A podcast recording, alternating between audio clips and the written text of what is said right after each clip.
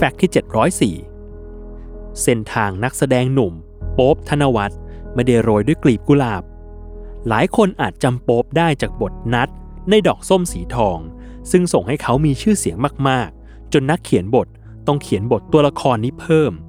แต่จุดเริ่มต้นทางการแสดงของผู้ชายคนนี้ มาจากละครฟอร์มยักษ์ ที่ไม่เคยมีใครได้ดูอย่างผู้ชนะสิบทิศกับบทจะเด็ด ที่ตอนนั้นหากได้สร้างจริง จะได้ฉายทางช่อง 9 อสมท แต่จนแล้วจนรอดก็มีเหตุให้ต้องพับโปรเจกต์ไปอย่างน่าเสียดาย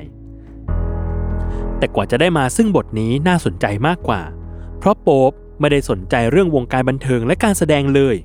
แม้แต่โมเดลลิ่งที่มาตามหาเขาก็ยังไม่สนใจ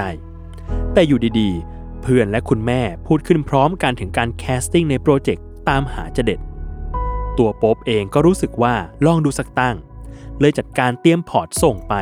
ไม่ว่าจะเป็นข้อมูลและรูปถ่ายที่ส่งประกวด ซึ่งตัวโป๊ปกับเพื่อนที่เรียนด้านถ่ายรูปมา ก็ใช้วิธีครูพักลักจำถ่ายกันเอง แต่ที่น่าทึ่งกว่านั้นคือ รูปที่ส่งเข้าประกวด โป๊ปใช้การแต่งรูปด้วยคอมพิวเตอร์ เนื่องจากการเรียนด้านคอมพิวเตอร์กราฟิกทำให้การแต่งรูปไม่ใช่เรื่องยาก อีกทั้งเมื่อก่อนไม่มีแอปพลิเคชันแต่งภาพ ทุกอย่างต้องลงมือลบสิวด้วยตัวเอง นี่ยังไม่นับการทำหน้าเรียวจากโปรแกรม Photoshop อีกนะ และเมื่อเขาส่งข้อมูลและรูปถ่ายไปยังที่อยู่ เขาก็ได้รับการคัดเลือกจาก 500 คน คัดให้เหลือ 20 คน และสุดท้าย เขาก็เป็นเพียงผู้ชนะคนเดียวที่ได้รับบทดังกล่าว